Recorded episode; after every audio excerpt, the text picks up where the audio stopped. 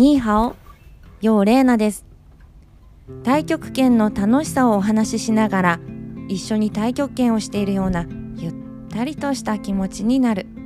えそんなことを目指していく、ポッドキャスト、ニーハオ太極拳。今日はね、20回目の更新です。わー。えゆっくりとした更新ではありますが、え20回目を迎えることができました。えまだまだね、えー、この声やポッドキャスト届いているのはまだ小さな輪ではありますがこんな新しい発信を始めたことで、えー、初めて気がついたねつながりですとかいろいろなご縁というものがあって、えー、寄せていただくコメントや、うん、聞いたよって言ってお知らせいただくこう新しいご縁のつながりとかねそういったものがとってもあの太極拳そのものということではないんですが丸く広がっていく、ね、私たちの暮らし太極拳を中心としてえ私はまあお話をしているんですけれどもそこからこう広がっていく楽しみがまた一段と大きくなったなと思って、えとても嬉しく思っています。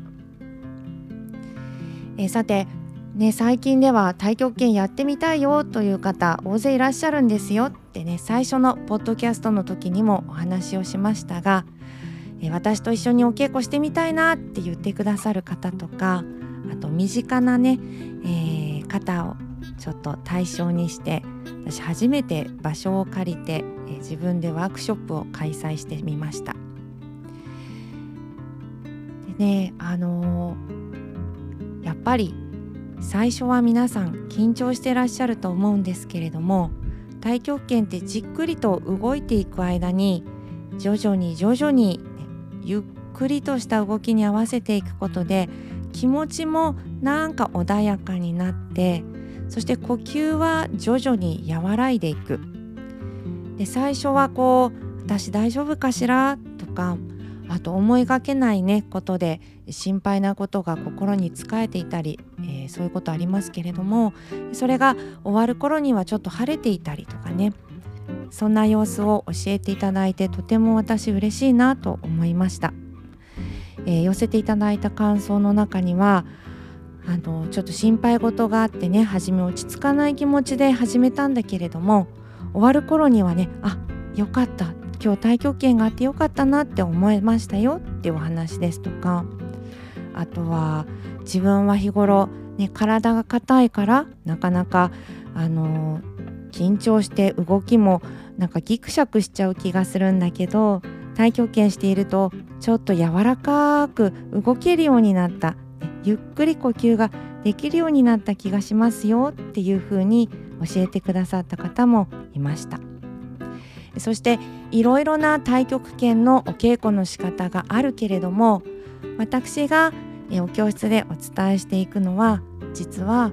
毎日のね暮らしを支えていくものであって強くなろうとか上手くなりたいとかそんな風に、えー、誰かと比べて優劣をね競ったりするものじゃないんですよ。だからじっくりじっくり自分のペースで続けていきましょうねっていうお話をしたことに対して私とても嬉しいなと思ったのはえー、ね太極拳は比べたり競ったりしないということが大切。でそこが自分は好きなとこだと感じました。で何かの大会とか試験に向けて準備するんじゃなく毎回のお稽古がそのまま毎日の暮らしのためにつたあの行われているっていうことは実はすごくねこの太極拳というのは実践的なものなんじゃないかと思いましたっていうふうにメッセージを寄せてくれた方がいて私これはとても嬉しく励みになるなと思いました。季節は今ね秋から冬へと動いていくところです。太極拳では内外内外相法内と外の調和を高めていきましょうという言葉があるんですけれども太極拳に関心を持っている方は体をどうやってその自然の在り方と調和していくかということにも、ね、敏感な方が多いと思いますそこで季節の養生、ね、この時期にはどんなことをするといいよっていうようなこと、え関心を持っている方も多いと思うんですね。私も今回は秋から、まあ、土曜を抜けて冬に入っていくこの時期どんなことをお伝えするのがいいかなと思いながらお教室を開きました。すごくこう感じたことは今季節は秋、ね。で街を歩いていくとこんな、まあ、私生活している空間本当に街中ですけれどもえ人のお庭にブドウがなっていたりとかあとちょっと目線を上げてみたらザクロの実が赤くね実っていたりとかあといろんなお店の前にあるオリーブの木には実がついていたりとか本当にたくさん実りの季節そして葉っぱはいろいろとこう木の色あ葉の色をね変えていって乾いてきてるで葉が落ちたりもう銀杏の実が落ちているところもありますよね。でオリーブの実とかブドウの実もうよく熟して真っ黒になっているんだけどそれがだんだんしわしわになってきている。でもう忘れられちゃったみたいなひまわりの花は首をペタンって地面の方に向けて真ん中に種がいっぱいなってるんです。あ秋ってこれだよねどんな風に季節のことをお伝えするのがいいのかなと思っていたんですけれども春が来て夏があって秋が来て冬になる。まあね春夏は暖かで陽気のね多い季節ですけれどもこれからだんだん日も短くなって陰の時間が、ね、暗い日暮れの時間が長くなっていく。そして秋は実りの季節ですから春夏に育てたものが実りとなって形となりその喜びを私たちいただく時期なんですけれども植物はその実をこうどんどんと日を追うごとに熟しさせてでその種が地面に落ちてでこれから来たる冬に、えー、木々は葉を落として自分の、ね、大事な芯だけを育ててでその間地面に落ちた種を土がね柔らかく育んで春に向かっての需要を備えていく。そんな時期ということです。秋は乾燥するから肺を大切にしましょう。潤いを持つことが大切ですよ。って言うんだけど日が暮れてくるとちょっとくよくよしちゃったり悩むこともある。で実際にお天気がだんだんこうねこう日が陰ってる時間が長くなってきて寂しい気持ちになっちゃうこととか心配が大きくなるっていうようなそんな気分の方も多いかなって思うんですけれども。そうこれからはもう今形となって自分の中にあるものを喜んで。そしたら今度はそれをこう自分のね芯にいただいて大事なあのね大切な自分の思いとか自分の体の芯っていうのを大切にしてたくさん力を発揮して外に出かけたり汗をかくほど運動したりっていうことではなくゆっくりとね気持ちよく休めるように大事に大事に静かに過ごしていく。それがまあ季節の養生につながってるんじゃないかなと思いました。だから本当はねもっと私たちが自然に近く暮らしていればそんな木々の変化を見ながらあ今の季節はこんな時か思えたのかもしれない。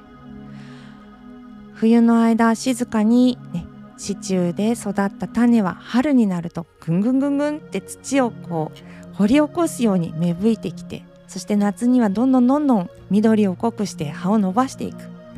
そんな風に外に向かっていっぱい発散したり体を動かしたりどんどん伸ばしていくっていう時期と。これから秋冬というのは、ね、自分のもともと持っている大事なものっていうのを大切に抱えて静かにゆっくり動いていく。休んでいく